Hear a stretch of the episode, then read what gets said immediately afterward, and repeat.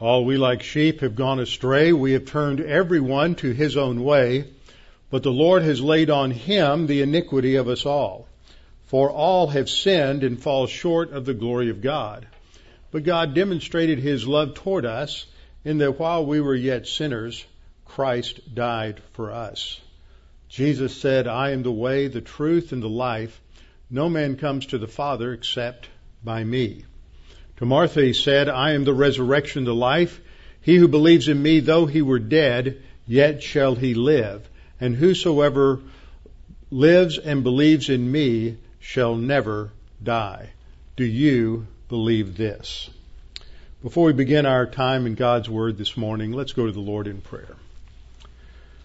Our Father, we are so very grateful that we have your Word, that you have revealed yourself to us.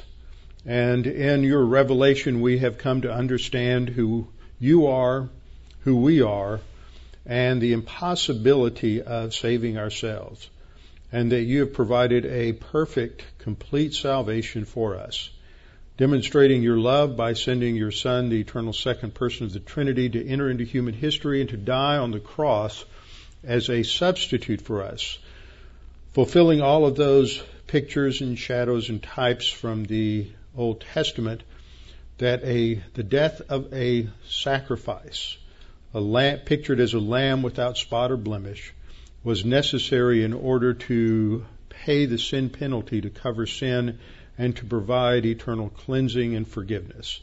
We thank you for that forgiveness that we have in Christ and that on that basis we know that we have eternal life, life that can never be taken from us because we did nothing to earn it or deserve it and we can do nothing to lose it.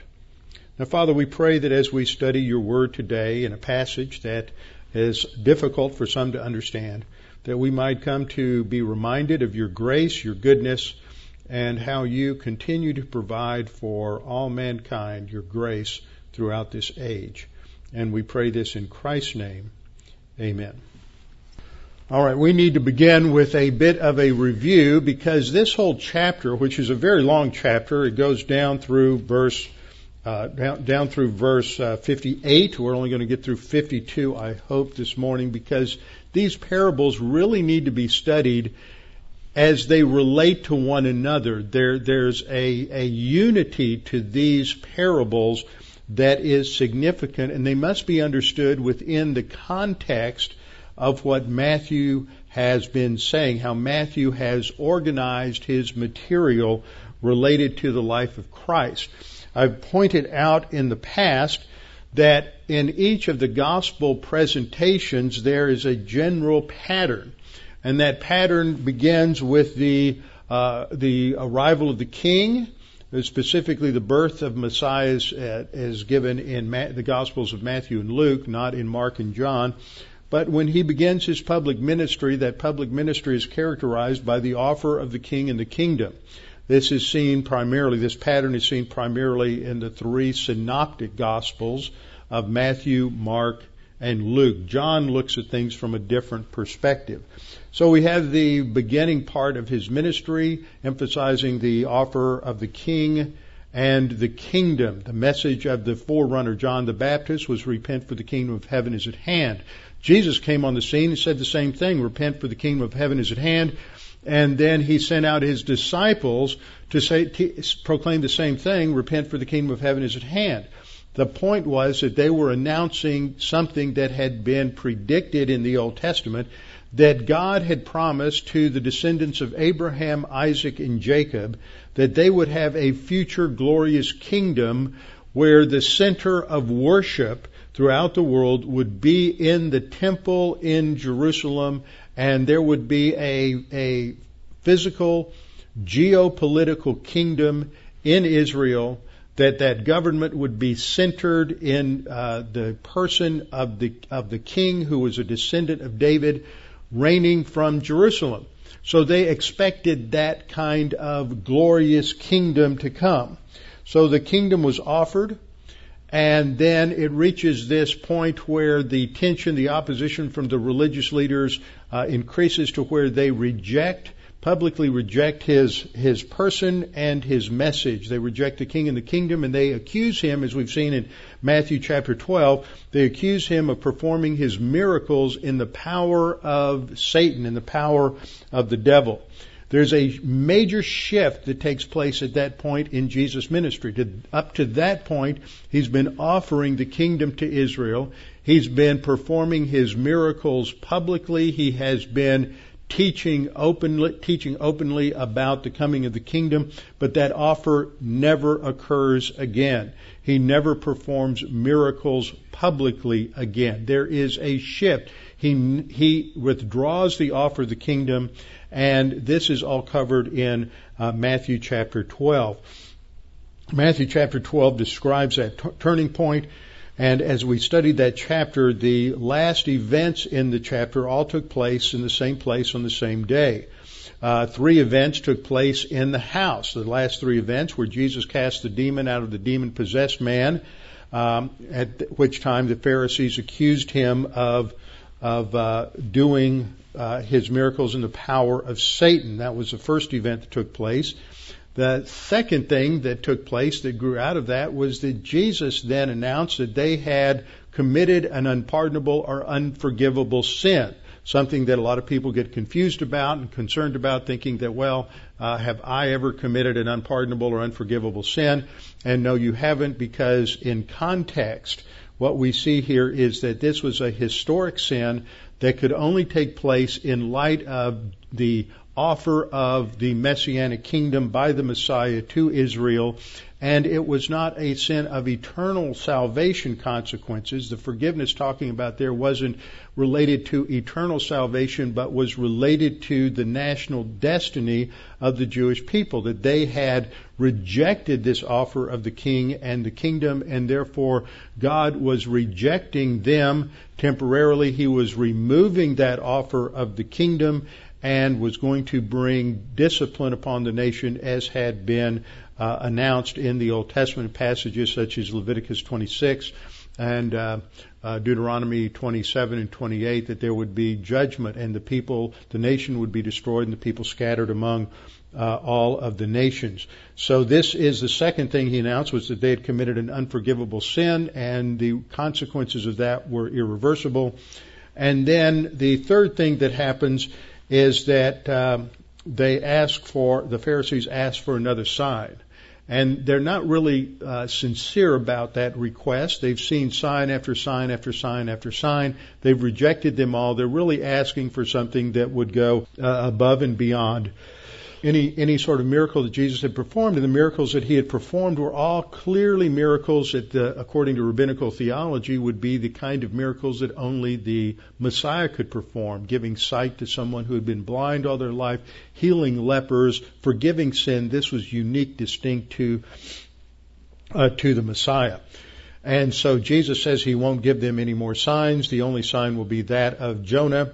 Uh, Jonah was uh, swallowed by the fish and was in the belly of the fish three days and three nights, and that is a, an allusion to his future uh, death, burial, and resurrection, that he would be buried for three days and three nights and then rise from the dead.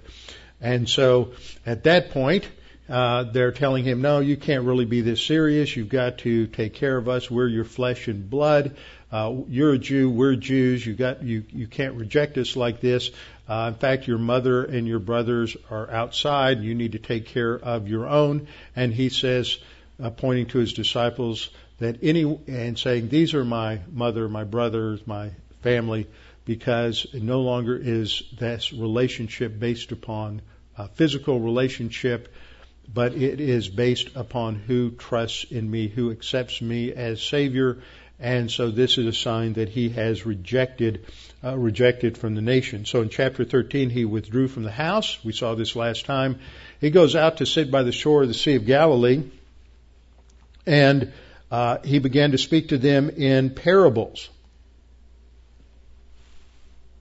There.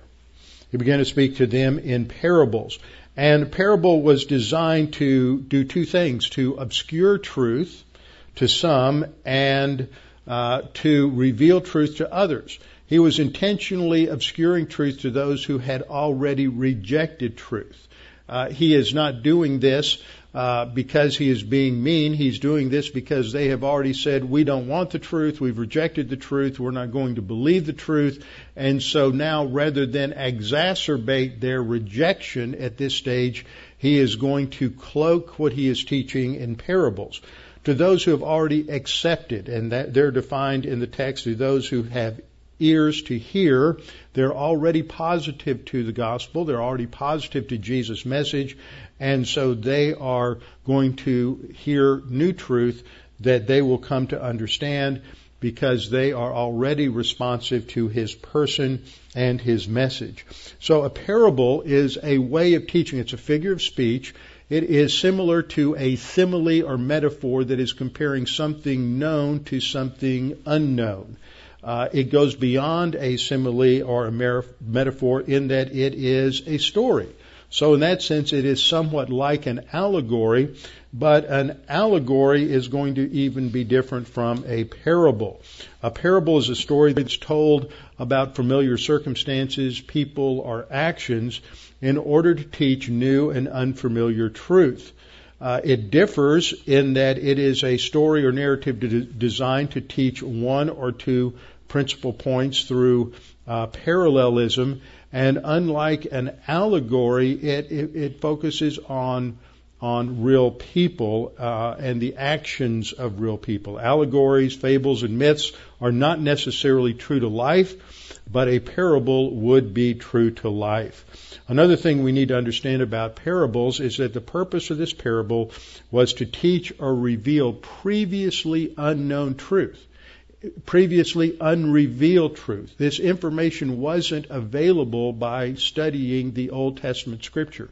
He had never announced the rejection of the kingdom. Up to this point, the offer has been made. Now the offer is withdrawn, and the question would be, well, if the kingdom doesn't come now, what's going to happen? What's going to take place?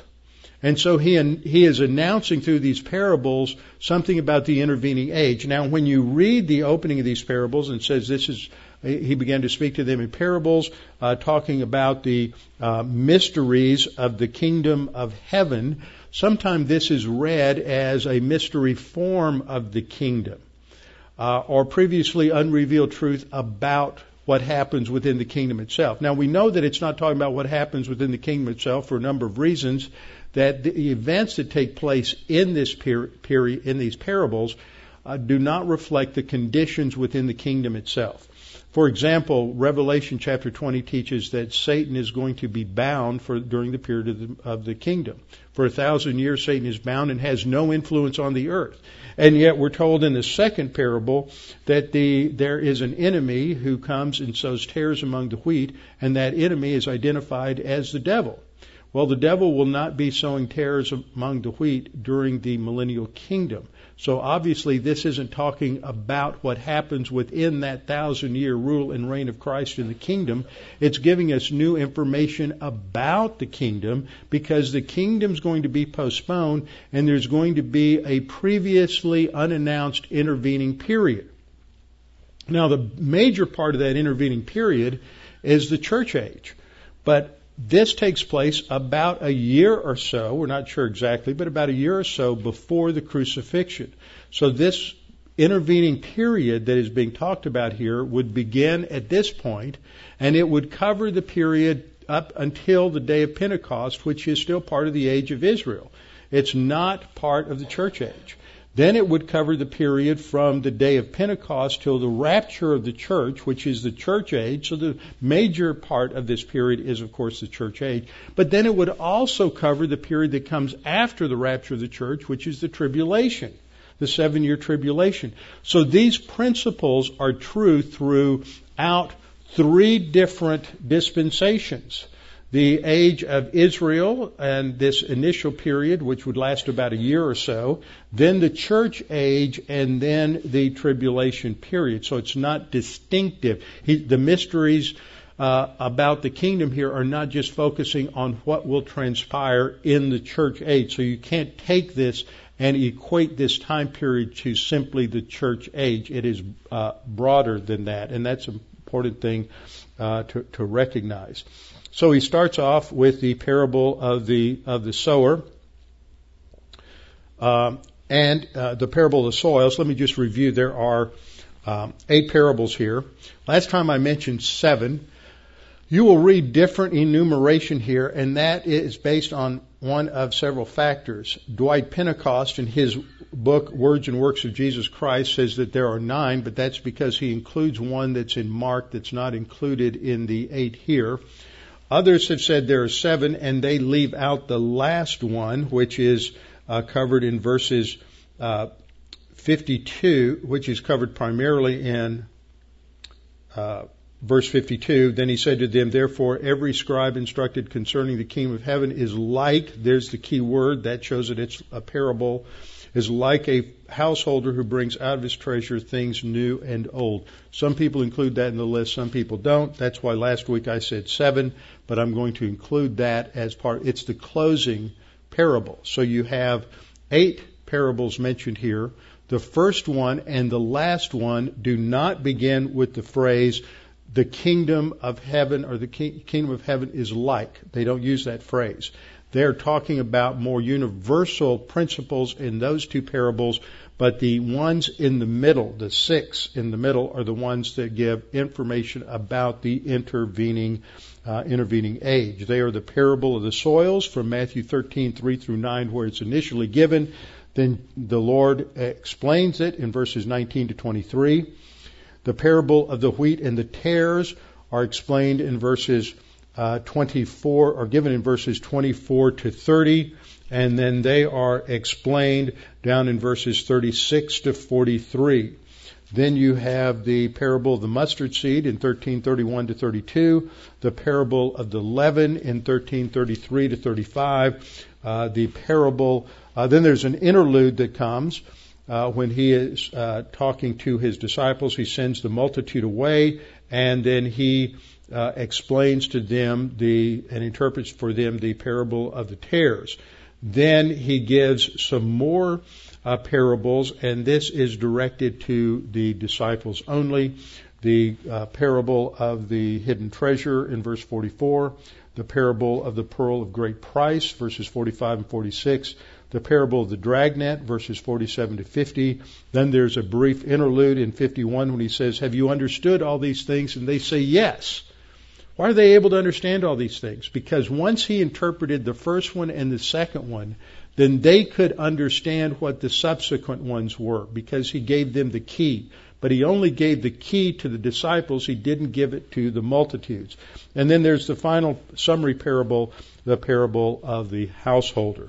So let's uh, begin by looking at these uh, these particular these particular parables. Now, just a reminder for you. Uh, there, he, again, he's not talking about a mystery form of the kingdom. We're not living in any form of the kingdom today. Amillennialism, which is a compound word from a Greek prefix a meaning not, or none, and the Latin word mille meaning a thousand, is an early church position that came into existence after allegorical interpretation entered into Christianity. And it was a position that there's no literal thousand year rule and reign of Christ on the cross, a complete rejection of, of the literal teaching of Revelation chapter 20. And this also rejected the idea that God had a future plan for Israel. And uh, inherent within amillennialism was the idea that the church replaced Israel. This has come to be called replacement theology. In its most horrible forms, it has become a rationalization for anti-Semitism, anti-Zionism, and being anti, anti-Israel. Amillennialism believes that the kingdom is a spiritual kingdom. Jesus is ruling from the spiritual throne of David in heaven right now, and that um, the, the spiritual form of the kingdom is equivalent to the church and Jesus will just return at the end of the age, and poof, that's it. It's all over with. And that's amillennialism. Postmillennialism teaches that Jesus will return after the church brings in the kingdom. Post meaning after. So, but we are premillennialists. We believe Jesus will return before uh, the kingdom, and he will return in the future to establish the kingdom. That the kingdom has not yet been inaugurated and will only come into existence in the future. Now, one of the problems today is a, a development in the study of prophecy in the last um, uh, last 75 years is the idea that we are in some form of the kingdom. It's been inaugurated, and therefore, uh, in, in, some of its extreme forms, you have the teaching that because we're in some form of the kingdom, we can have miracles and healings and things of this nature as a foretaste of what will come in the future kingdom. However, it's very clear from Scripture that kingdom has been postponed. That when the kingdom comes, the, New, the Old Testament teaches, it happens at the same time that Israel is fully restored to the land and that they have a king on the throne of David in Jerusalem who is a descendant of King David in fulfillment of the Davidic covenant. So the uh, the the kingdom doesn't come until the Abrahamic covenant, the land covenant, the Davidic covenant, the new covenant are all fulfilled, which occurs at the second coming of Jesus Christ. So what we see is that Jesus has announced that the kingdom is going to be taken from Israel and it would be given to a people who would produce the fruit of righteousness. That's in Matthew 21 verse 43. That Jerusalem will come under judgment. That's described in the uh, uh, Olivet Discourse in Matthew 24, 37 to 39 and that the land of Israel will come under the domination of the Gentiles, and, and, that's described in Luke 21, 24. And when that runs its course, when the times of the Gentile runs its course, then that is that will be at the time when Jesus returns to establish to establish his kingdom. So we're not in any form of the kingdom today. This view that is often popularized today is called the already but not yet view of the kingdom. We already have the kingdom, but it's not yet fully here. And I reject that completely. That is, is not, uh, not biblical at all. So as we look at these parables, let's, uh, we looked at the parable of the soils last time, and just a brief review that uh, this parable does not state, like the next six do, that the kingdom is like. It is simply expressing the different kinds of responses there will be and that there are to the message of the kingdom. These represent the kinds of responses to the message of John the Baptist, the kinds of responses to Jesus' message, the kinds of responses that the disciples had already experienced, and by application, this represents the four kinds of responses that would continue through the intervening age. From this time to the ascension of Christ and the day of Pentecost, during the church age as well as in the time of the tribulation. So the, there are four responses that are indicated here. Uh, the first response is the person who rejects the message. The person who rejects the message. Uh, verse 19. When anyone hears the word of the kingdom and does not understand it, then the wicked one, that Satan, comes and snatches away what was sown in his heart. This is he who received seed by the wayside. So as we look at this parable, there are three basic elements that are identified. The sower is the one who proclaims the message of the kingdom. When Jesus explains this, he's just the one who, proclaim, who is proclaiming the message of the kingdom. But he's further identified ultimately as the Son of Man and when he, when he explains the uh, parable of the wheat and the tares in verse 37. The seed is the the good seed is the message of the kingdom, the message about uh, the kingdom. That is the uh, that is the good seed, and then the field. In this passage, the field is the heart. It's the soul or the mind of the individual hearer. Now, when Jesus explains the parable of the tares, he says the field is the world. So, so you have to watch this. And so we have these three elements, the sower, the seed, and the field. Now the good seed is by way of the parable, and this is important to understand, produces what kind of plant? It either produces nothing or it produces wheat, right? That's it. It doesn't produce a tare. The good seed only produces nothing, because there's no response. That's the first one. Or it produces something. But even this, the, the second seed that falls among the uh, rocky soil, the stony places, uh, there's something that springs up. There's germination. There is life. And as I pointed out last time, that when you compare this with the passage in, in Luke, that the rocky soil receives with joy the word. The word that is used in Matthew for receiving the seed is the same word used in uh, John 1:12. As many as received him, to them gave he the power to be called the sons of God, even to those who believe on his name. So that receiving is a word that is used as a synonym for someone who has accepted or trusted in Jesus Christ as Savior. So the first person rejects, the second person receives. There's life initially, but then that life gets uh, gets choked out uh, through uh, tribulation and persecution. So this is a person who becomes a believer, but they don't learn much, they don't grow any, but they're still saved. The second person is the uh, soil that falls among the thorns. There's growth but no fruit. I have some plants like that. They grow but they don't produce any fruit for whatever reason. Uh, spiritual growth is not the same as spiritual fruit. I think this is a problem with a lot of people when they read this. They think that the only person that's saved is the last one because they think that fruit is uh, what happens to every person who is saved. But you have to have growth before you produce fruit. If you know anything about growing anything, you plant the seed. Some time goes by while it's germinating and it produces a seedling. Then there's a period of growth uh, could be 60 days, 90 days, 120 days. In the case of an oak tree, it's 80 years before it produces fruit.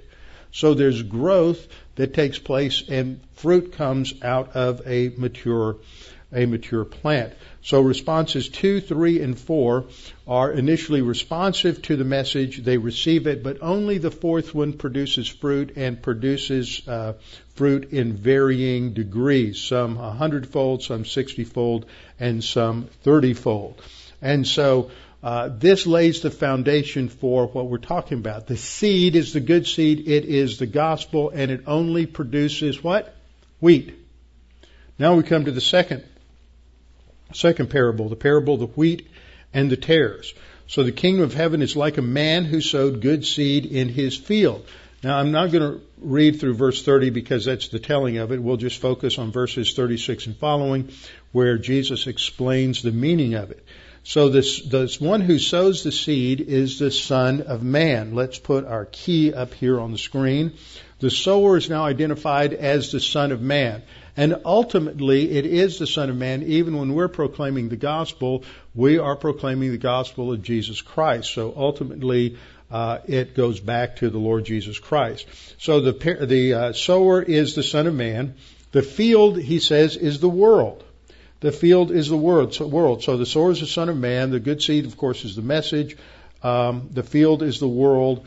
Uh, we'll see in this that the product of the good seed is, is believers. Okay. So that identifies this. He scatters the seed, the seed germinates, produces wheat. Okay, that's all related to that first first parable.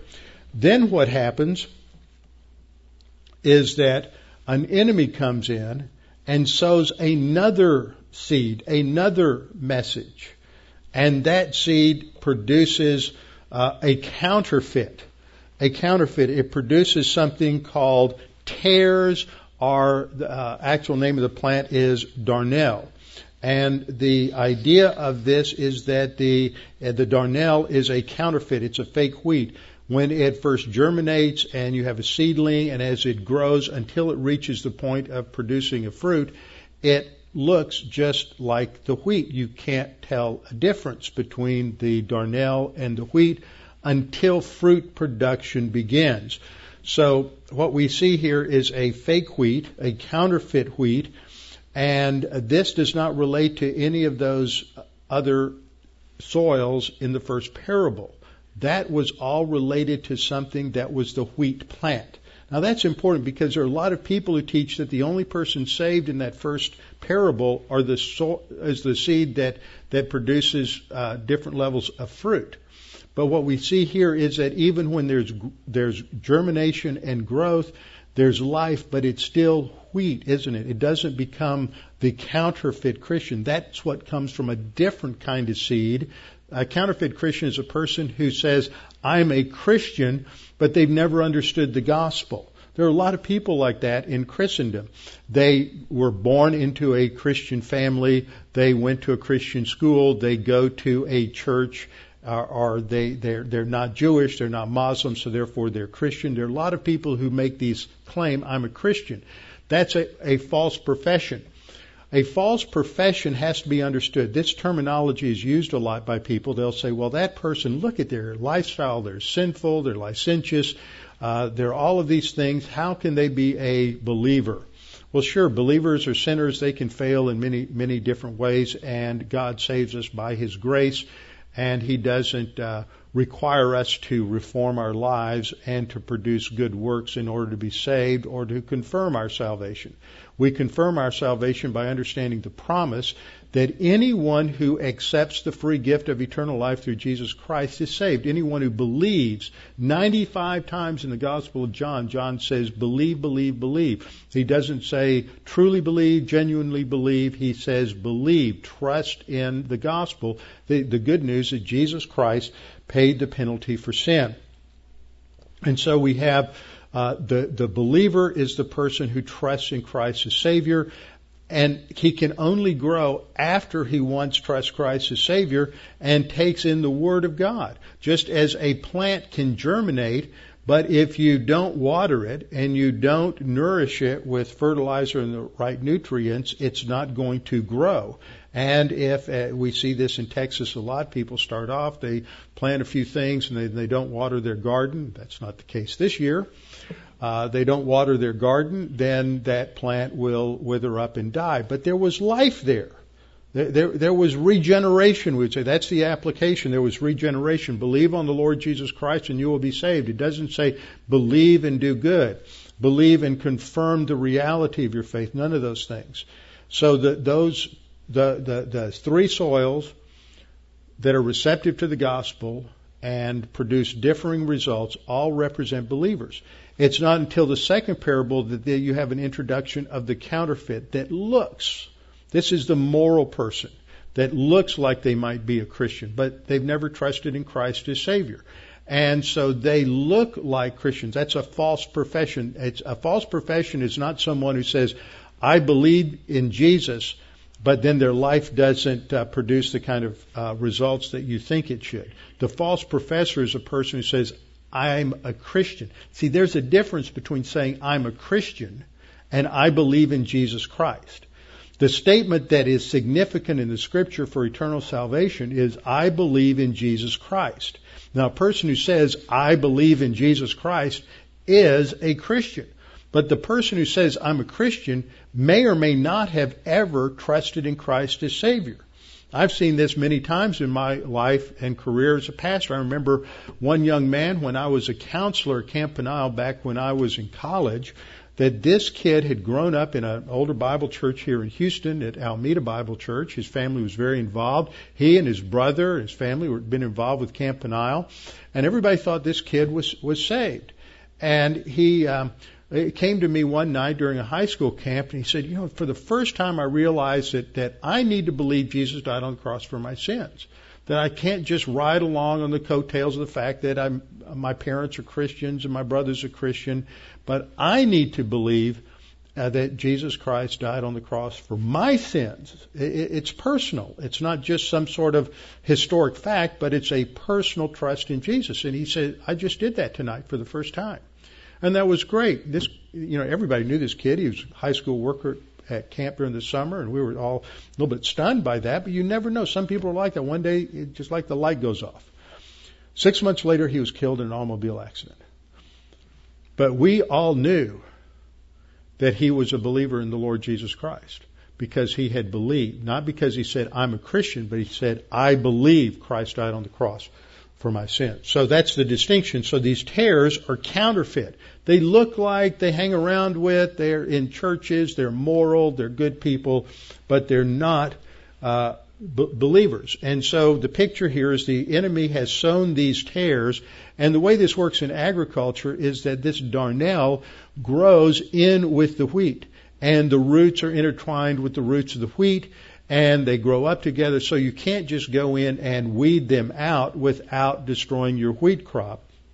And so as the landowner, uh, who, the seed sower, uh, learns that tares have been sown by the enemy, he tells them, well, you know, don't pull them up. Uh, the enemy who sowed them, verse 39, is the devil. The harvest is the end of the age, and the reapers are the angels. And so what's going to happen is there's going to be this harvest at the end of the age. Only then can we separate uh, the tares from the wheat. And so he says in verse 40, therefore as the tares are gathered, that's the unbelievers, uh, gathered and burned in the fire. This relates to their judgment. Agriculturally, the tares would have just been burned in the fire. He's going to point out that that burning in the fire is related to eternal judgment. He says, so this will be at the end of the age. And so this is talking just generally about the end results. He's not talking about one specific judgment because we know that unbelievers are not resurrected according to Revelation uh, 20 until the end of the millennial kingdom. So he's talking about that. But there are other times, or other judgments that will be applied prior to that. So this is just a general des- description of future judgment, and those who are unbelievers will spend eternity in the lake of fire. In verse 41, he says, The Son of Man, this is what happens at the end of the age. The Son of Man will send out his angels they will gather out of his kingdom all things that offend and those who practice lawlessness and will cast them into the furnace of fire. There will be wailing and gnashing of teeth. Now, there are some people who try to make this mean something other than the eternal lake of fire, but that's what it means when we look at it. And as we come to this a little later on in our study of Matthew, I will study this concept a little more fully. But this is clearly a reference to eternal condemnation to those who have rejected Jesus as Messiah. And in verse 43 he says, Then the righteous will shine forth as the sun in the kingdom of their Father. He who has ears to hear, let him hear. The point is, if you're interested in truth, then respond to the truth.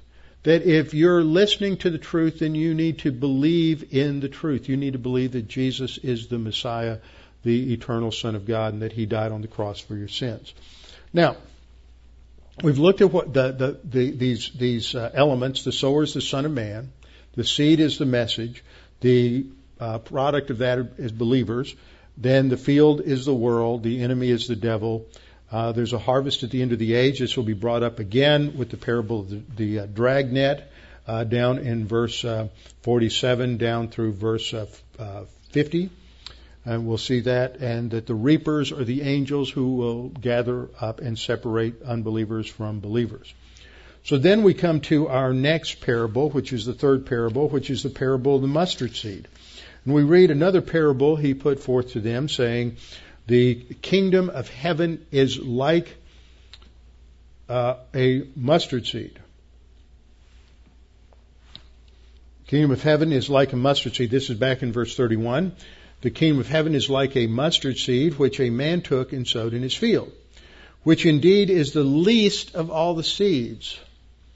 But when it is grown, it is greater than the herbs and becomes a tree, so that the birds of the air come and nest in its branches. Now, the parable of the mustard seed is is a, an important parable, for it teaches um, couple of things about the growth of the kingdom message. That's the point. The seed, it's compared to a, it's a different seed now. It's not a wheat. It's mustard seed. And the emphasis on the mustard seed is on its, its smallness. It is something extremely tiny. It's the smallest of all seeds. It is uh, easy to miss, and it is seems inconsequential. But what happens when the mustard seed is planted is out of that seed grows a very large tree. So he's going to make an analogy based on this that the uh, smallness of the seed describes the almost inconsequential, insignificant beginning of the proclamation of the kingdom message during the intervening age the, uh, the, there is this message. It starts off with 11 disciples and expands throughout the entire world and begins to have an impact on the world. This is what the second thing that's indicated here is the prosperity, the blessing that comes by association with those who have responded to the message of the kingdom. Now there are some you may read who talk about the birds here, uh, where it says that the birds of the air come and nest in its branches. And they say, see, birds are unclean in the Old Testament. Well, that's not true. Some birds are unclean in the Old Testament those that are carrion eaters, ravens, buzzards, vultures, these are unclean, but, but doves are not unclean. Doves were used for sacrifices. So the text doesn't distinguish uh, between clean and unclean. It just says the birds come and nest in the tree. This image is used in Daniel 4:12 and 21, which talks about the kingdom of Nebuchadnezzar and how the other nations that come uh, the, are represented as birds that nest in the tree. They are blessed by association with the kingdom of Nebuchadnezzar. That's the idea here that is being presented is the positive impact and growth of the message and how those who respond to it and those who are associated with those who respond to it are blessed by association. And this is true in the history of this intervening period. As Christianity has grown, as it has expanded, it has brought uh, unparalleled prosperity to the world. If you look at the at a map, you will see that only the countries that have been impacted by the Christian gospel have any measure of freedom and prosperity. You can further subdivide those, uh, but you can divide between uh, Roman Catholicism and Eastern Orthodoxy, that in Roman Catholic countries there was a higher degree of freedom. And then you can further divide those. Those that came out of Roman Catholicism and the Protestant Reformation had an even higher degree of freedom and prosperity. And the English speaking countries were the countries that had the greatest uh, response to the gospel. And it is through those countries that prosperity has come to the whole world. Uh, if you go to the look at history in the British Empire as they expanded in the 17th, uh, 17th, 18th, 19th, 20th centuries uh, around the world, they brought tremendous prosperity, and with their expansionism and colonialism, they brought the gospel. India would still be uh, burning the wives of dead husbands with them uh, if it weren't for the British. There would be horrible abuse still going on in Asian countries that did not have the impact of the gospel. Freedom, the concept of free markets, all comes from the impact of Christianity in the West. These are just some examples of how the world has prospered and been blessed because of the impact of Christianity in the West. But at the same time, we see a lesson from the next parable in verse 33. This is the negative. There will be a growth of the message and many blessed by association, but at the same time, there's going to be a growth of apostasy that will in, in, inevitably destroy the impact of the message of the kingdom. Uh, verse 33, another parable he spoke to them. The kingdom of heaven is like leaven, which a woman took and hid in three measures of meal till it was all leavened. Second only to the first parable is this one in terms of its multiple interpretations, even among dispensationalists. You will find that some will say that, that in this passage, leaven is just being used to picture how Christianity will permeate will, will permeate the world and have a, uh, a tremendous response. However, I think that that is a significant problem because leaven always indicates uh, and is a symbol of evil in the rest of, of Scripture. Uh, as Jesus tells us, he talks about a woman who took and hid three measures uh, of, of meal. Uh, three measures of meal was the amount that you would take in order to bake a loaf of bread. So this is an everyday type of occurrence. But he uses an interesting word there when he says the woman took and hid in the three measures of meal uh, the leaven. The word for hid is the word encrypto, which is where we get our English word encrypt. based on the word crypto, which means secret, and you have cryptologists who try to decipher codes and uh, and, and, also work in developing uh, developing codes. It, it, it is a word that is also applied to someone who is up to something nefarious. They're trying to hide something. So this is a word in in the Greek that would have a negative connotation, not a positive connotation.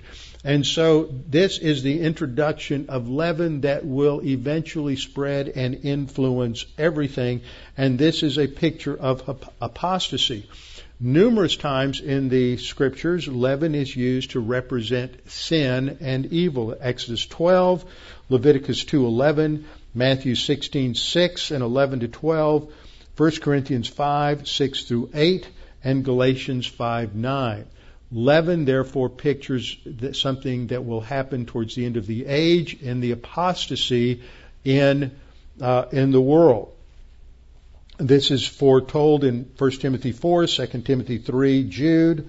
All, the whole book of Jude warns of uh, uh, future apostasy. 2 Peter 3 and Revelation 6 through 19, which is the tribulation.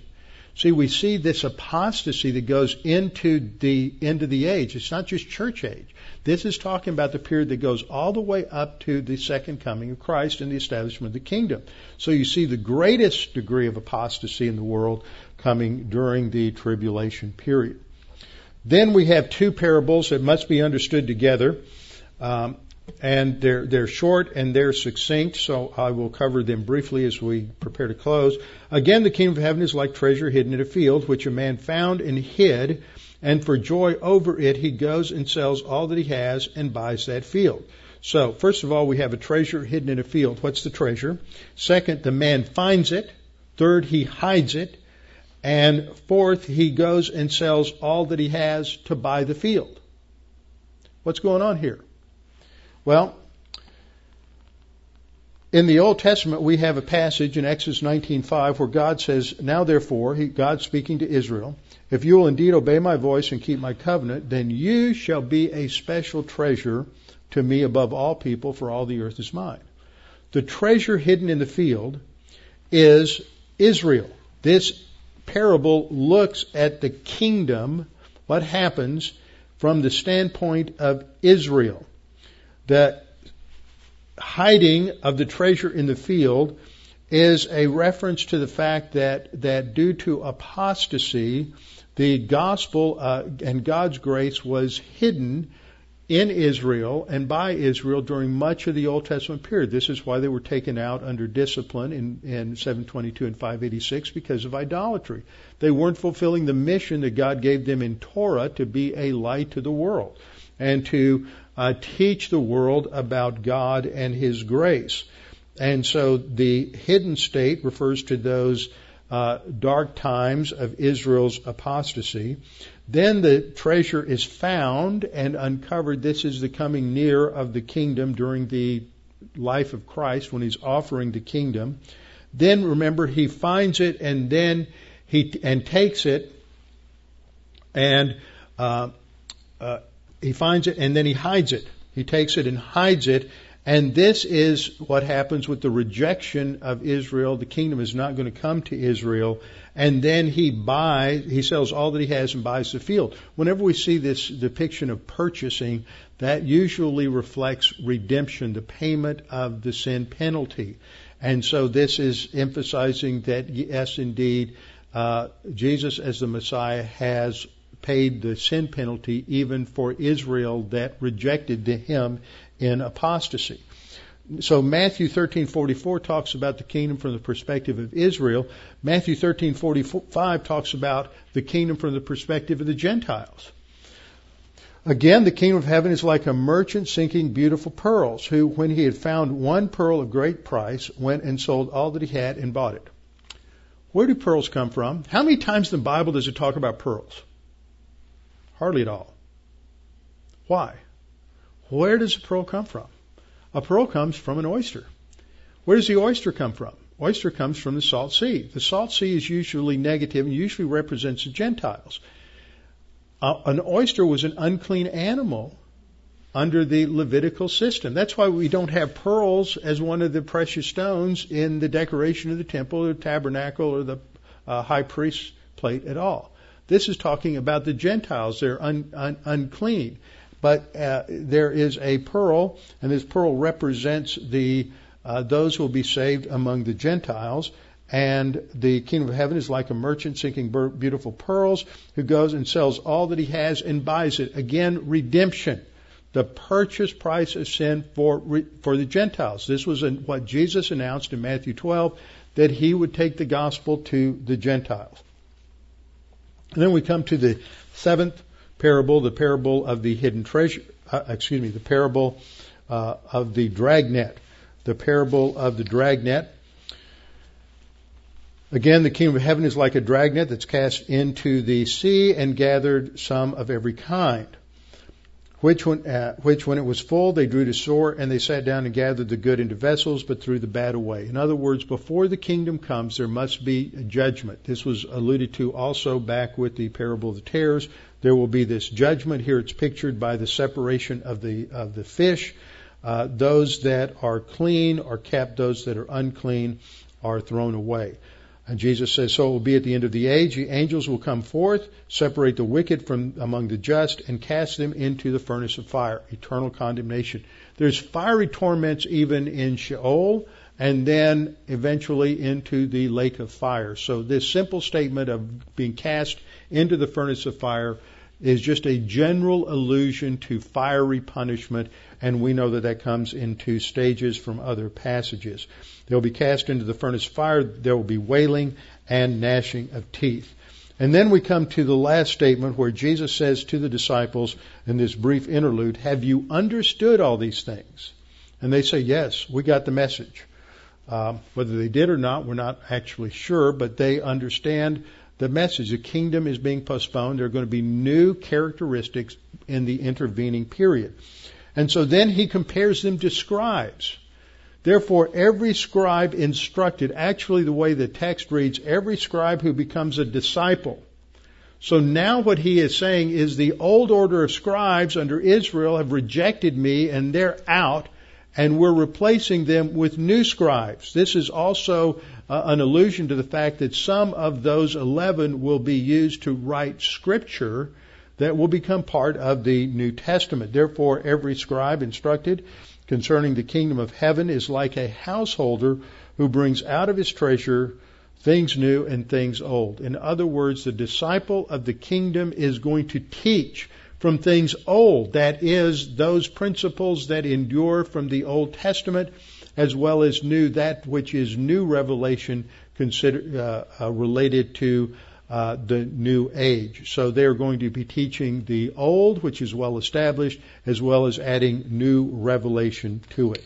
So all of these parables relate to the characteristics of the intervening period, which uh, which include both believers and unbelievers, and of course, that believers are, a believer is anyone who trusts in Christ as Savior, not based on works, not based on, on good deeds or anything that we've done, but simply trusting in Jesus as the one who paid the penalty for our sins that we might have eternal life. With our heads bowed and our eyes closed. Father, we thank you for this opportunity to uh, study these things and be reminded that hi- human history reflects your plan. You have a plan and a purpose, and that no matter how chaotic things might appear to us down here on the planet, there is an order that you are bringing about your purpose, which has much to do with redemption of mankind and the ultimate redemption of Israel, your and the fulfillment of all the promises that you made to Abraham, Isaac, Jacob, Moses, David, and the Jewish people through all of the Old Testament covenants. That they will come to fruition just as you have promised. That the kingdom has been postponed, but it will be realized, and that uh, there will be uh, there will be a future for Israel as well as a future for the church in the kingdom. Father, we pray that if there's anyone here this morning who is unsure of their salvation or uncertain of their eternal destiny, that they would take this opportunity to make sure that that is certain. Occurs simply by trusting in Christ as Savior.